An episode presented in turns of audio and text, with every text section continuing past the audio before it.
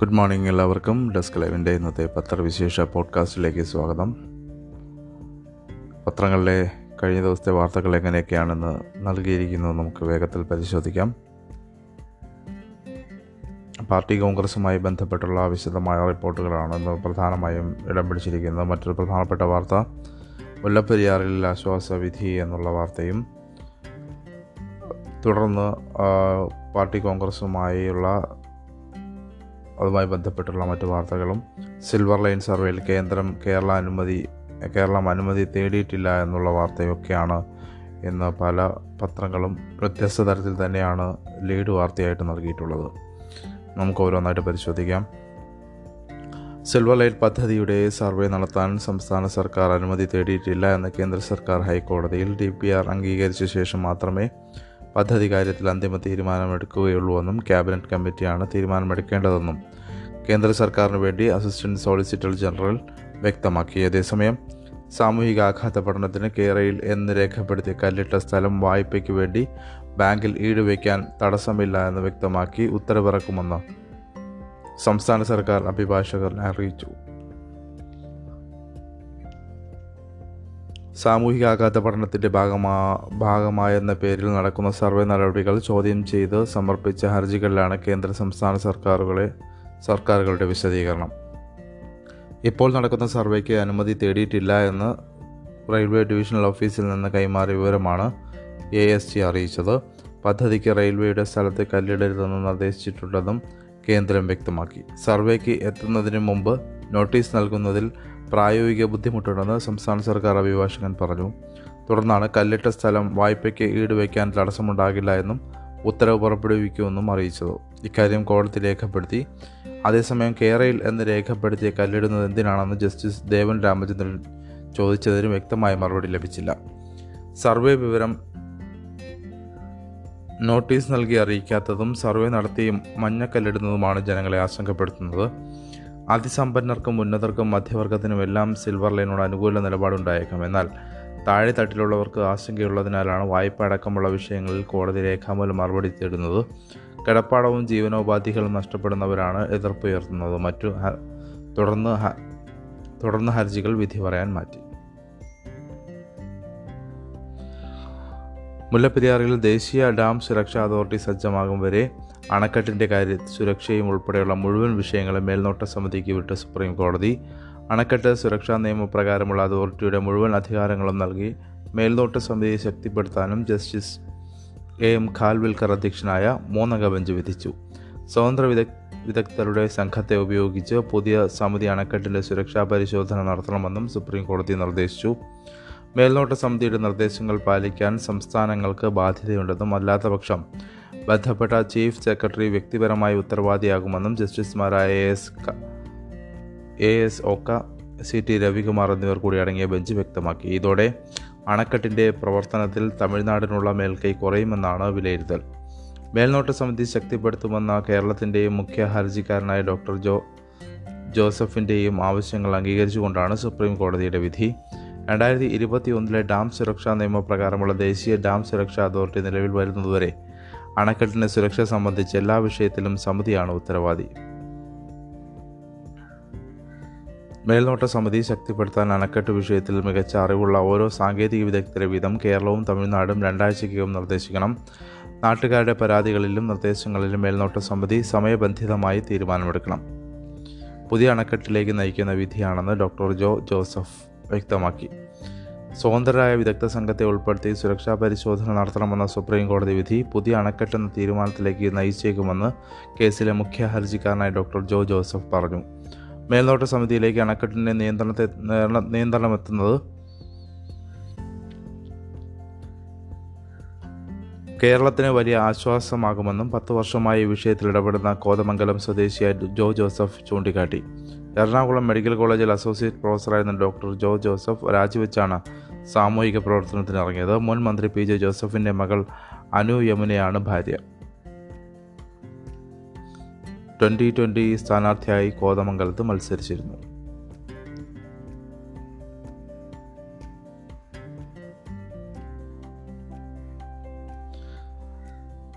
കോൺഗ്രസ് സഖ്യം വേണ്ട എന്ന് സി പി എം ആവർത്തിച്ച് ഉറപ്പിച്ചു. ബി ജെ പിയും കോൺഗ്രസും തുല്യ ശത്രുക്കളല്ല എന്ന് അംഗീകരിക്കുമ്പോൾ തന്നെ കോൺഗ്രസുമായി രാഷ്ട്രീയ സഖ്യം വേണ്ടെന്ന് C P M party congress ആവർത്തിച്ചുറപ്പിച്ചു. കോൺഗ്രസിനെ മാറ്റി നിർത്തരുതെന്ന വാദം ചർച്ചയിൽ ഉയർന്നുവെങ്കിലും സമ്മേളനം തള്ളി. സംസ്ഥാനങ്ങളിൽ സഖ്യ സഖ്യങ്ങൾ വളർത്തിക്കൊണ്ട് സംസ്ഥാനങ്ങളിൽ സഖ്യങ്ങൾ വളർത്തിക്കൊണ്ട് ദേശീയ ബദൽ രൂപപ്പെടുത്തുക എന്ന കരട് രാഷ്ട്രീയ പ്രമേയം നേരത്തെ മുന്നോട്ട് വച്ച രാഷ്ട്രീയ ലൈൻ പാർട്ടി കോൺഗ്രസ് അംഗീകരിച്ചു. ഛത്തീസ്ഗഡിൽ നിന്നുള്ള ഒരു പ്രതിനിധി എതിർത്ത് വോട്ട് ചെയ്തതോടെ പ്രമേയം ഏകകണ്ഠമായി അംഗീകരിക്കപ്പെട്ടില്ല. രണ്ട് ദിവസമായി നടന്ന ചർച്ചയിൽ മുപ്പത്തിയഞ്ച് പേർ പങ്കെടുത്തു മുന്നൂറ്റി തൊണ്ണൂറ് ഭേദഗതികളും പന്ത്രണ്ട് നിർദ്ദേശങ്ങളും ഉയർന്നു. പ്രധാന ഭേദഗതികളൊന്നും അംഗീകരിക്കപ്പെട്ടിട്ടില്ല. ബി ജെ പി വിരുദ്ധ വോട്ടുകൾ പരമാവധി പരമാവധി സമാഹരിക്കാൻ കഴിയുന്ന തെരഞ്ഞെടുപ്പ് അടവ് അതത് സമയത്ത് തീരുമാനിക്കുമെന്നും ചർച്ചയ്ക്ക് മറുപടി നൽകിയ ജനറൽ സെക്രട്ടറി സീതാറാം യെച്ചൂരി വ്യക്തമാക്കി. കോൺഗ്രസിന് എല്ലാ കക്ഷികളെയും കൂട്ടി യോജിപ്പിക്കാനുള്ള കരുത്ത് ഇന്നില്ല എന്ന് യെച്ചൂരി പറഞ്ഞു. കേരള ഘടകത്തിന്റെ കോൺഗ്രസ് വിരുദ്ധ നിലപാടിന് ഇതോടെ പാർട്ടി കോൺഗ്രസിന്റെ സാധുതയായി. രാജ്യത്തെ പ്രതിപക്ഷത്തിന്റെ തന്നെ ദൗർബല്യത്തിന് മുഖ്യ കാരണം കോൺഗ്രസ് അതിന് നേതൃത്വം വഹിക്കുന്നതാണെന്ന് കേരളത്തിന് വേണ്ടി ഇന്നലെ സംസാരിച്ച കെ കെ രാഗേഷ് ചൂണ്ടിക്കാട്ടി. മതത്തെ രാഷ്ട്രീയ ആവശ്യത്തിന് ഉപയോഗിക്കരുതെന്ന് നെഹ്റുവിയൻ കാഴ്ചപ്പാട് ഉപേക്ഷിച്ച കോൺഗ്രസ് മൃദു ഹിന്ദുത്വ നിലപാടാണ് സ്വീകരിക്കുന്നത്. കോൺഗ്രസ് നേതാക്കൾ സ്വയം ബി ജെ പിക്ക് വിൽപ്പനയ്ക്ക് വച്ചിരിക്കുകയാണ്. കേരളത്തിൽ രാഹുൽ ഗാന്ധിയെ സ്ഥാനാർത്ഥിയാക്കി സി പി എമ്മിനെ തോൽപ്പിക്കാനാണ് അവർ ആവേശം കാട്ടിയത്.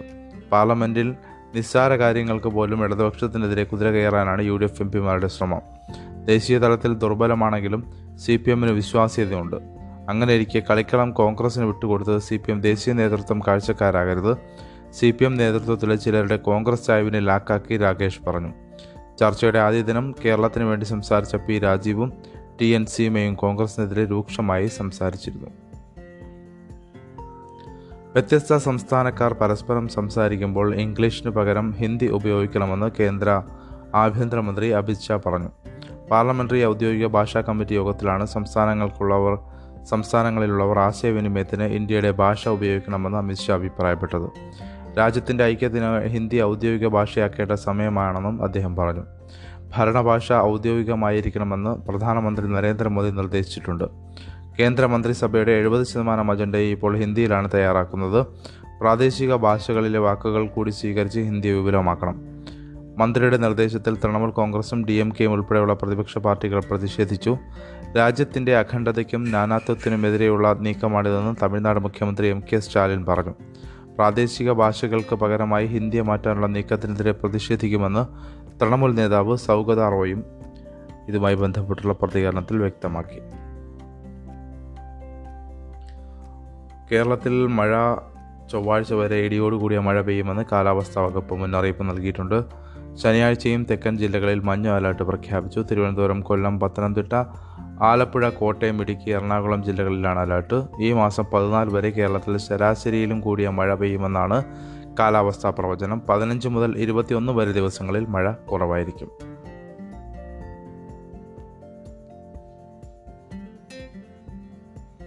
നടിയെ ആക്രമിച്ച കേസുമായി ബന്ധപ്പെട്ട് പുതിയ വഴിത്തിരിവുണ്ടായിരിക്കുന്നു. കാവ്യ മാധവനെ ചോദ്യം ചെയ്യും.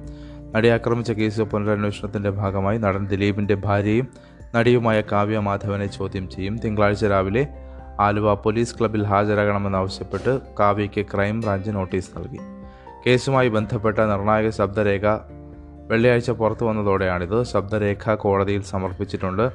കേസിൽ വി ഐ പി എന്നറിയപ്പെടുന്ന ദിലീപിന്റെ സുഹൃത്ത് ശരത്തും ദിലീപിന്റെ സഹോദരി ഭർത്താവ് ടി എൻ സുരാജും തമ്മിലുള്ള സംഭാഷണമാണ് പുറത്തു വന്നതെന്നാണ് ക്രൈംബ്രാഞ്ച് പറയുന്നത്. ഇതിൽ കാവ്യയുടെ പങ്കിനെപ്പറ്റി സുരാജ് ശരത്തിനോട് സംസാരിക്കുന്നുണ്ട്.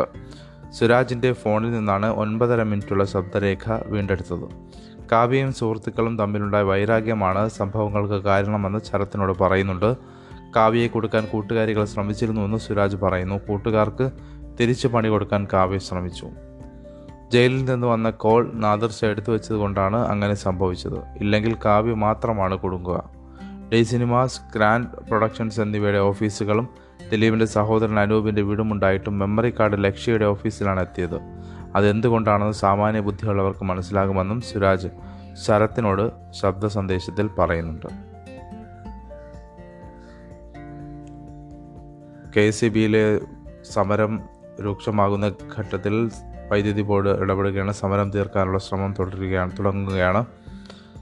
വൈദ്യുതി ബോർഡിൽ സി പി എം സംഘടനയായ ഓഫീസേഴ്സ് അസോസിയേഷൻ നടത്തുന്ന സമരം ഒത്തു തീർക്കാൻ ശ്രമം തുടങ്ങി. പന്ത്രണ്ടിന് ചർച്ചയാകാമെന്ന് മന്ത്രി കെ. കൃഷ്ണൻകുട്ടിയും പ്രശ്നങ്ങൾ ചർച്ചയിലൂടെ പരിഹരിക്കുമെന്ന് ചെയർമാൻ ഡോക്ടർ പി. അശോകും പറഞ്ഞു. പന്ത്രണ്ടിന് മന്ത്രി തലസ്ഥാനത്തെത്തുന്നുണ്ട്. ചെയർമാനും ഡയറക്ടർ ബോർഡ് അംഗങ്ങൾക്കും സംഘടനയ്ക്ക് പറയാനുള്ളത് മന്ത്രി കേൾക്കും. പ്രശ്നം പരിഹരിക്കാൻ വെള്ളിയാഴ്ച സി പി എം നേതൃത്വം ഇടപെട്ടു. മുൻ മന്ത്രി എ കെ ബാലൻ മന്ത്രി കെ കൃഷ്ണൻകുട്ടിയുമായി സംസാരിച്ചു. സമരം ആസൂത്രണം ചെയ്തവർക്കെതിരെ പിരിച്ചുവിടൽ ഉൾപ്പെടെയുള്ള കർശന നടപടി സ്വീകരിക്കാൻ ബോർഡ് തീരുമാനിച്ചത് പാർട്ടി നേതൃത്വത്തിന് അസംതൃപ്തിയുണ്ടാക്കി. ബോർഡിലെ വനിതാ എക്സിക്യൂട്ടീവ് എഞ്ചിനീയർ ജാസ്മിൻ ബാനുവിനെ സസ്പെൻഡ് ചെയ്തതാണ് ഓഫീസേഴ്സ് അസോസിയേഷനെ സമരത്തിലേക്ക് നയിച്ചത്.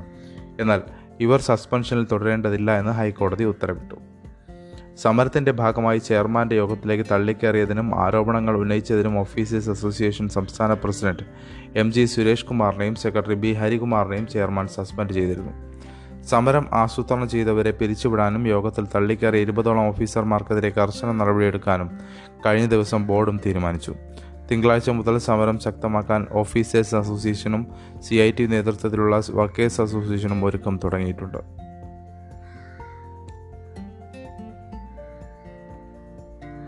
അതേസമയം പാകിസ്ഥാനിൽ നിന്ന് അവിശ്വാസ വോട്ടെടുപ്പ് നടക്കുകയാണ്. പാകിസ്ഥാൻ ദേശീയ സഭയിൽ പ്രധാനമന്ത്രി ഇമ്രാൻഖാനെതിരായ അവിശ്വാസ പ്രമേയത്തിൽ ശനിയാഴ്ച വോട്ടെടുപ്പ് നടക്കും. ദേശീയ സഭ പിരിച്ചുവിട്ട പ്രസിഡന്റ് ആരിഫ് അൽ അൽവിയുടെ നടപടി തള്ളിയ സുപ്രീം കോടതിയാണ് പ്രമേയത്തിൽ വോട്ടെടുപ്പ് നടത്താൻ നിർദ്ദേശിച്ചത്. ഏപ്രിൽ മൂന്നിനായിരുന്നു വോട്ടെടുപ്പ് നിശ്ചയിച്ചിരുന്നത്. എന്നാൽ സർക്കാരിനെ അട്ടിമറിക്കാൻ വിദേശ ഇടപെടലുണ്ടായെന്ന് ചൂണ്ടിക്കാട്ടി ഡെപ്യൂട്ടി സ്പീക്കർ ഖാസിം ഖാൻ സൂരി വോട്ടെടുപ്പ് നിഷേധിച്ചു. ഇമ്രാൻഖാന്റെ ശുപാർശ പ്രകാരം പ്രസിഡന്റ് ദേശീയ സഭ പിരിച്ചുവിടുകയും ചെയ്തു. തുടർന്നാണ് കോടതി ഇടപെടൽ ഉണ്ടായത് അവിശ്വാസ വോട്ടെടുപ്പിന് മുന്നോടിയായി ഭരണകക്ഷിയായ പാകിസ്ഥാൻ തെഹ്രീക്ക് ഇൻസാഫ് പാർലമെന്ററി പാർട്ടി യോഗം ചേർന്നു. വിദേശ ഇടപെടലിനെക്കുറിച്ച് അന്വേഷിക്കാൻ സമിതി രൂപീകരിച്ചതായി സർക്കാർ വ്യക്തമാക്കിയിട്ടുണ്ട്.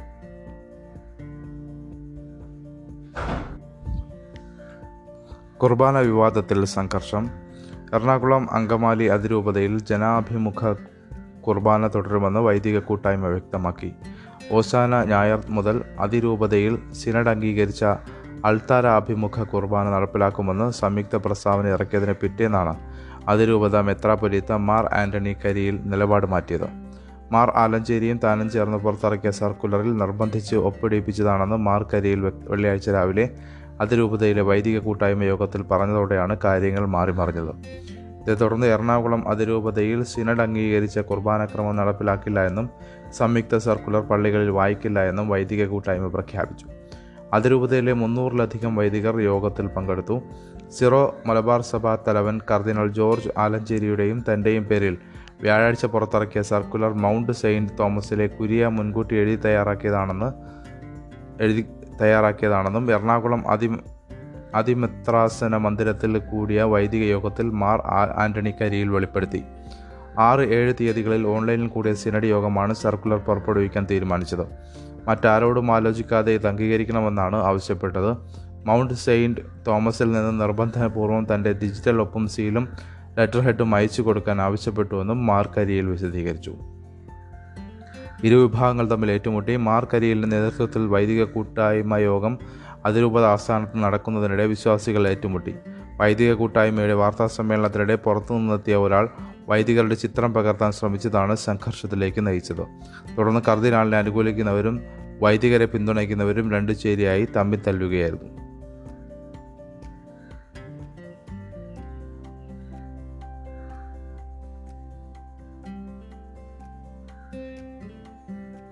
വിദേശ സംഭാവനയുമായി ബന്ധപ്പെട്ട് വളരെ സുപ്രധാനമായിട്ടുള്ളൊരു വിധി കഴിഞ്ഞ ദിവസം സുപ്രീം കോടതിയിൽ നിന്നുണ്ടായിട്ടുണ്ട്.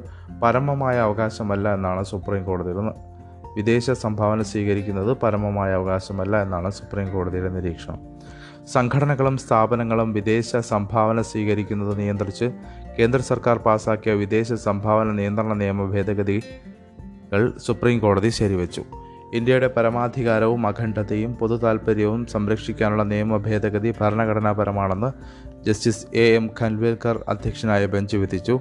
വിദേശ സംഭാവന സ്വീകരിക്കുന്നത് പരമമായ അവകാശമല്ലെന്ന് കോടതി വ്യക്തമാക്കി. സർക്കാർ ഇതര സന്നദ്ധ സംഘടനകൾ വിദേശ സംഭാവന സ്വീകരിക്കുന്നതിന് നിയന്ത്രണം കൊണ്ടുവരുന്ന നിയമ ഭേദഗതി മറ്റു നിയമ നിർമ്മാണം പോലെയല്ല എന്ന് സുപ്രീം കോടതി ചൂണ്ടിക്കാട്ടി. ദേശീയ ജനാധിപത്യ ഇടത്തിൽ പ്രവർത്തിക്കുന്ന വ്യക്തികളും സ്ഥാപനങ്ങളും വിദേശ ഉറവിടങ്ങളിൽ നിന്നുമുള്ള ആതിഥേയത്വം ഫണ്ടിങ്ങും കൊണ്ട് അനർഹമായി സ്വാധീനിക്കപ്പെടുന്നത് ഒഴിവാക്കാനാണ് ഭേദഗതി. സ്ഥാപനമോ വ്യക്തിയോ സ്വീകരിച്ച വിദേശ സംഭാവന മറ്റൊരു സ്ഥാപനത്തിനോ വ്യക്തിക്കോ കൈമാറ്റം ചെയ്യുന്നത് വിലക്കുന്ന ഏഴാം വകുപ്പ് ഭരണപരമായ ചെലവുകൾക്ക് വിദേശ സംഭാവനയുടെ അൻപത് ശതമാനം തുക വരെ ഉപയോഗിക്കാൻ കഴിയുന്നത് മാറ്റി പകരം ഇരുപത് ശതമാനമാക്കി വെട്ടിക്കുറച്ച് എട്ട് ബി വകുപ്പ്. നിയമലംഘനത്തിന് അന്വേഷണം നേരിടുന്ന സമയത്ത് വിദേശ സംഭാവന ഉപയോഗിക്കരുതെന്ന് നിർദ്ദേശിക്കാൻ കേന്ദ്ര സർക്കാരിന് അധികാരം നൽകുന്ന പതിനൊന്ന് ബാർ ടു വകുപ്പ്. വിദേശ സംഭാവന സ്വീകരിക്കുന്നതിന് ഏതൊരാളും എൻ ജി ഒയും സ്റ്റേറ്റ് ബാങ്ക് ഓഫ് ഇന്ത്യയുടെ ന്യൂഡൽഹിയിലെ പ്രത്യേക ബ്രാഞ്ചിൽ അക്കൗണ്ട് തുടങ്ങണമെന്ന് നിഷ്കർഷിക്കുന്ന പന്ത്രണ്ട് പതിനേഴ് വകുപ്പുകൾ ഇവയെല്ലാം ഭരണഘടനാപരമാണ്. എന്ന് സുപ്രീം കോടതി വിധിച്ചു. പുതിയ നിയമ ഭേദഗതികൾ കടുത്തതും രാജ്യത്തെ എൻ ജി ഒകളുടെ പ്രവർത്തനം അങ്ങേയറ്റം പ്രയാസത്തിലാക്കുന്നതുമാണെന്ന ഹർജിക്കാരായ നോയൽ ഹാപ്പറോയുടെ വാദം സുപ്രീം കോടതി തള്ളി. വിദേശ സംഭാവന സ്വീകരിക്കുന്നതിന് ഏതൊരു എൻ ജി ഒയും സ്റ്റേറ്റ് ബാങ്ക് ഓഫ് ഇന്ത്യയുടെ ന്യൂഡൽഹിയിലെ പ്രത്യേക ബ്രാഞ്ചിൽ അക്കൗണ്ട് തുടങ്ങണമെന്ന് രണ്ടായിരത്തി ഇരുപത് ഒക്ടോബർ പതിമൂന്നിന് നോട്ടീസ് അയച്ചതാണെന്നും അക്കൗണ്ട് തുടങ്ങാൻ രണ്ടായിരത്തി ഇരുപത്തിയൊന്ന് ഡിസംബർ മുപ്പത്തിയൊന്ന് വരെ സമയം നീട്ടി നൽകിയതാണെന്നും മൂന്നംഗ ബെഞ്ച് ചൂണ്ടിക്കാട്ടി. നിർണിതമായ ചാനലിലൂടെ മാത്രമേ വിദേശ സംഭാവന സ്വീകരിക്കാവൂ എന്ന കേന്ദ്രത്തിന്റെ നിലപാട് നിയമപരമാണ്? അതേസമയം വിദേശ സംഭാവന നിയന്ത്രണ നിയമ പ്രകാരം രജിസ്റ്റർ ചെയ്യുന്ന സംഘടനകളുടെ പ്രധാന ഭാരവാഹികളുടെ തിരിച്ചറിയലിന് ആധാർ നമ്പറുകൾ നൽകണമെന്ന വ്യവസ്ഥ തിരുത്തിയ സുപ്രീം കോടതി അതിനു പകരം പാസ്പോർട്ട് അനുവദിക്കണമെന്ന് വ്യക്തമാക്കി വിദേശ സഹായം സ്വീകരിക്കുന്ന സംഘടനകളുടെ പ്രധാന ഭാരവാഹികളുടെ ആധാർ നമ്പറുകൾ ലഭ്യമാക്കാൻ നിർദ്ദേശിക്കുന്ന പന്ത്രണ്ട് എ വകുപ്പിലാണ് സുപ്രീം കോടതിയുടെ മാറ്റം നിർദ്ദേശിച്ചത്.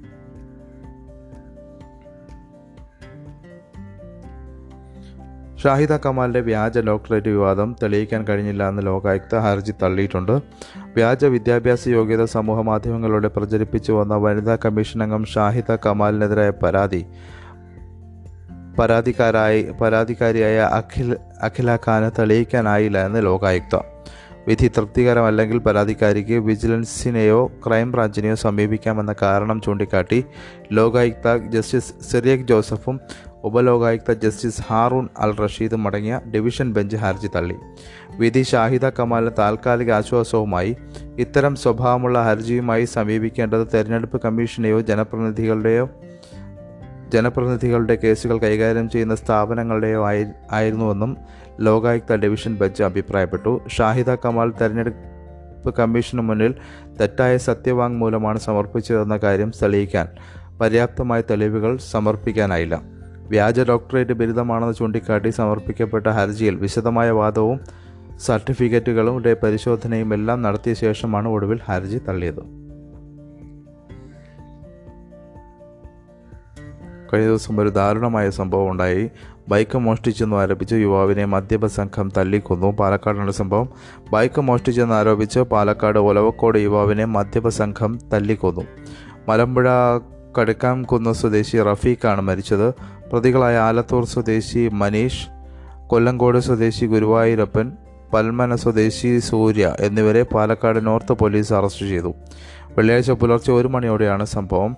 സംഭവത്തെക്കുറിച്ച് പോലീസ് പറയുന്നത് ഇങ്ങനെ മുണ്ടൂർ കുമ്മാട്ടി കാണാനെത്തിയ മൂന്നംഗ സംഘം അടുത്തുള്ള ബാറിൽ മദ്യപിക്കാൻ കയറി. പുറത്തിറങ്ങിയപ്പോൾ ഇവർ വന്ന ബൈക്ക് കാണാനുണ്ടായിരുന്നില്ല. തുടർന്ന് സി സി ടി വി ദൃശ്യങ്ങൾ പരിശോധിച്ചതോടെ ഒരാൾ ബൈക്ക് തള്ളിക്കൊണ്ടു പോകുന്നത് കണ്ടു. മോഷ്ടാവിനായുള്ള തെരച്ചിലിനിടെ ഇവർ വിളവക്കോടുള്ള റഫീഖിനെ കണ്ടു. തുടർന്ന് ഇവർ റഫീഖിനെ ചോദ്യം ചെയ്യുകയും കയ്യേറ്റം ചെയ്യുകയും ചെയ്തു. തുടർന്ന് റഫീഖ് ഒലവക്കോട് ഐശ്വര്യ നഗർ കോളനിക്ക് സമീപം ബൈക്കിരിക്കുന്ന സ്ഥലം കാണിച്ചു നൽകി. റഫീഖുമായി ഇവിടെ എത്തിയ പ്രതികൾ തുടർന്നും മർദ്ദിച്ചു മർദ്ദിക്കുന്നതിനിടെ ഇയാൾ കുഴഞ്ഞു വീഴുകയായിരുന്നു. റഫീഖ് നേരത്തെ മോഷണ കേസുകളിൽ പ്രതിയായിട്ടുണ്ട് എന്നാണ് പോലീസ് നൽകുന്ന വിവരം. രണ്ടായിരത്തി പതിനെട്ടിൽ പാലക്കാട് നോർത്ത് സ്റ്റേഷനിലെ വാഹന മോഷണ കേസിലെ പ്രതിയാണ്. ഇതേ വർഷം കഞ്ചാവ് കടത്ത് കേസിലും അറസ്റ്റിലായി. പാലക്കാട് കസബ സ്റ്റേഷനിലും ഇയാൾക്കെതിരെ കേസുകളുണ്ടെന്ന് ഉദ്യോഗസ്ഥർ പറയുന്നു. ബാറിന് മുന്നിൽ സംഘർഷം നടക്കുന്നത് ശ്രദ്ധയിൽപ്പെട്ട സമീപവാസിയായ ബിനു ആണ് പോലീസിൽ വിവരം അറിയിച്ചത് റഫീഖ് അടിയേറ്റ് വീഴുമ്പോൾ പതിനഞ്ചോളം പേർ സ്ഥലത്തുണ്ടായിരുന്നുവെന്നാണ് ദൃക്സാക്ഷികൾ നൽകുന്ന വിവരം.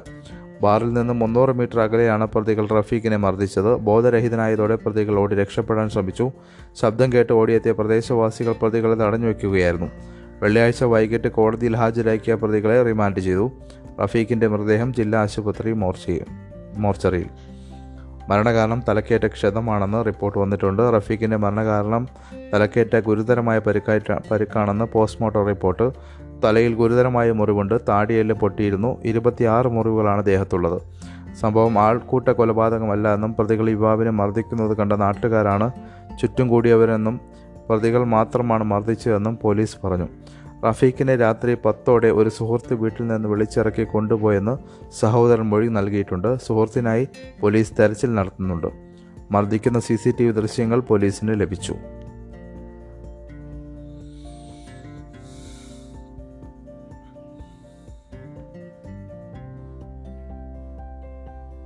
അപ്പോൾ ഇതോടെ നമ്മുടെ പത്രവിശേഷം ഇവിടെ അവസാനിപ്പിക്കാമെന്ന് തോന്നുന്നു. വാർത്തകൾ അപ്പോൾ വേഗത്തിലറിയാൻ നിങ്ങൾ Desk Live app install follow ചെയ്യുക. എല്ലാവർക്കും നല്ലൊരു ദിനം ആശംസിച്ചുകൊണ്ട് നിർത്തുന്നു. നന്ദി നമസ്കാരം.